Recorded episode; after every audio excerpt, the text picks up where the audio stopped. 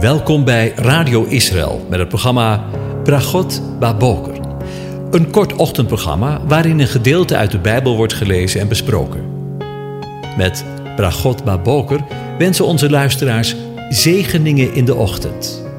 Presentator is Kees van de Vlist.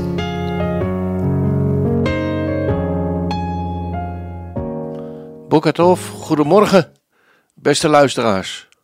Vanmorgen gaan we weer verder met Psalm 72. Ik lees het gedeelte aan je voor. Voor Salomo. O God, geef de koning uw recht en uw gerechtigheid aan de zoon van de koning. Dan zal hij over uw volkrecht spreken met gerechtigheid en over uw ellendigen met recht. De bergen zullen voor het volk vrede dragen en de heuvels met gerechtigheid. Hij zal de ellendigen van het volk recht doen, hij zal de kinderen van de armen verlossen en de onderdrukken verbrijzelen. Ze zullen nu vrezen zolang de zon en de maan er zijn, van generatie op generatie. Hij zal neerdalen als regen op het gemaaide veld, als regendroppels die de aarde bevochtigen. In zijn dagen zal de rechtvaardige tot bloei komen. Er zal grote vrede zijn tot de maan er niet meer is. Hij zal heersen van zee tot zee, van de rivier, de Eufraat, tot aan de einde van de aarde. De bewoners zullen voor hem neerbuigen en zijn vijanden zullen het stop oplikken. Tot zover. Over het koninkrijk gesproken. De psalm die we in deze dagen met elkaar overdenken is een profetie over het komende koninkrijk van de Messias. En hoewel er veel versen zijn van deze psalm die toegepast kunnen worden op Salomo, zijn het niet alle versen die zomaar één op één op hem toegepast kunnen worden. Hij was immers niet de volmaakte vredevorst. Want hoewel er tijdens zijn regering sprake was van gerechtigheid en vrede in het bestuur van zijn regering, voor het einde van zijn regering waren er moeilijkheden en ongerechtigheid. Het, uh, het koninkrijk waarover Psalm 72 spreekt, spreekt echter van een hoger plan, van JHWH. Want dit koninkrijk zal net zo lang duren als de zon, maar dat van Salomo was spoedig ten einde. Zelfs de Joodse uitleggers begrepen het van het koninkrijk van de Messias. Hoeveel mensen zijn er tegenwoordig niet, ook in de kerk, die deze belofte veronachtzamen en met de gedachte leven dat er slechts sprake is van een geestelijk koninkrijk? Maar, zegt een bekende Bijbeluitlegger, waarvan we het misschien niet 1, 2, 3 verwachten, Matthew Henry, en ik zal het hem citeren.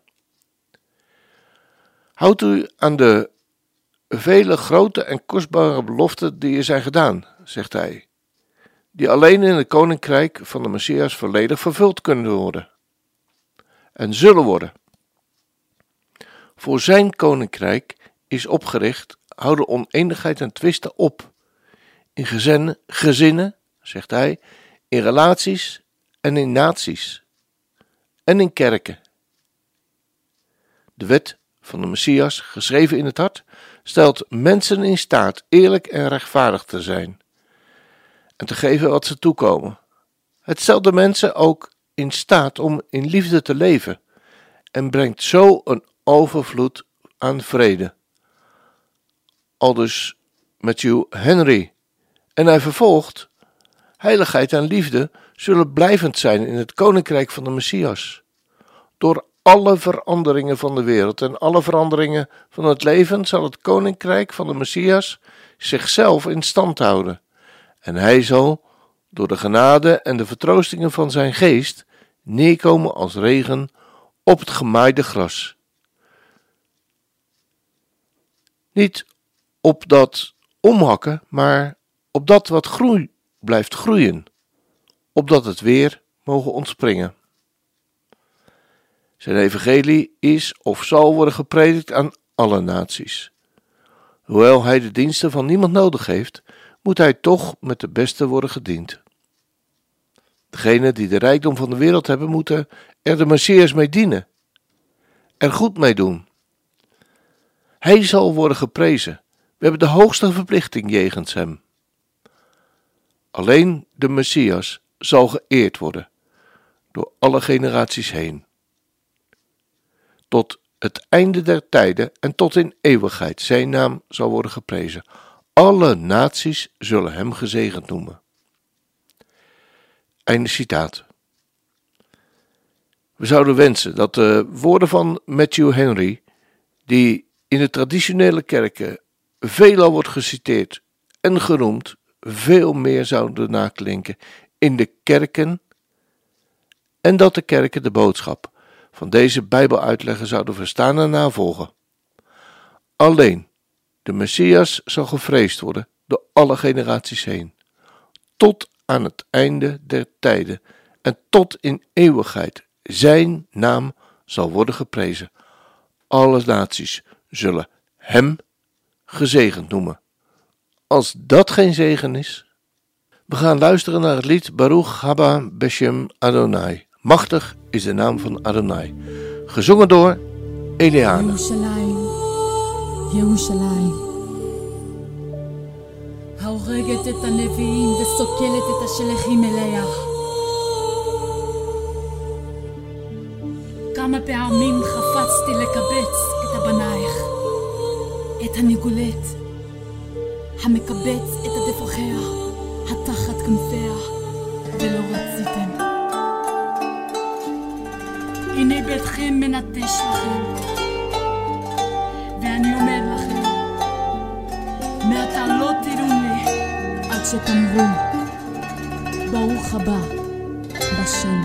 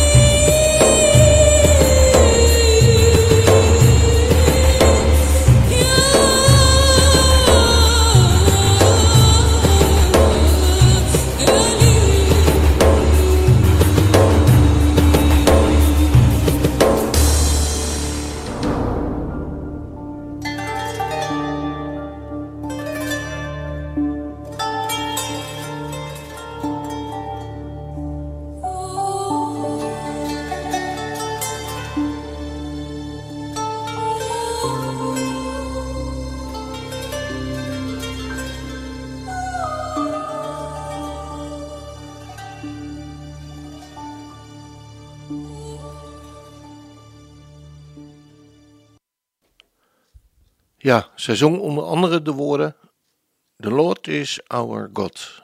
De Lord is onze God. De Heer is onze God. The Lord is one. De Heer is één.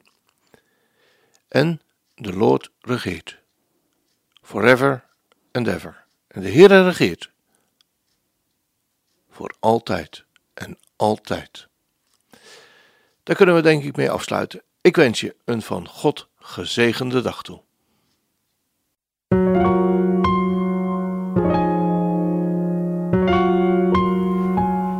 U hebt geluisterd naar het programma Bragot Baboker. Een kort ochtendprogramma waarin een gedeelte uit de Bijbel wordt gelezen en besproken. Wilt u het programma nog eens naluisteren, dan kan dat. Ga naar radioisrael.nl en klik onder het kopje radio op Uitzending gemist.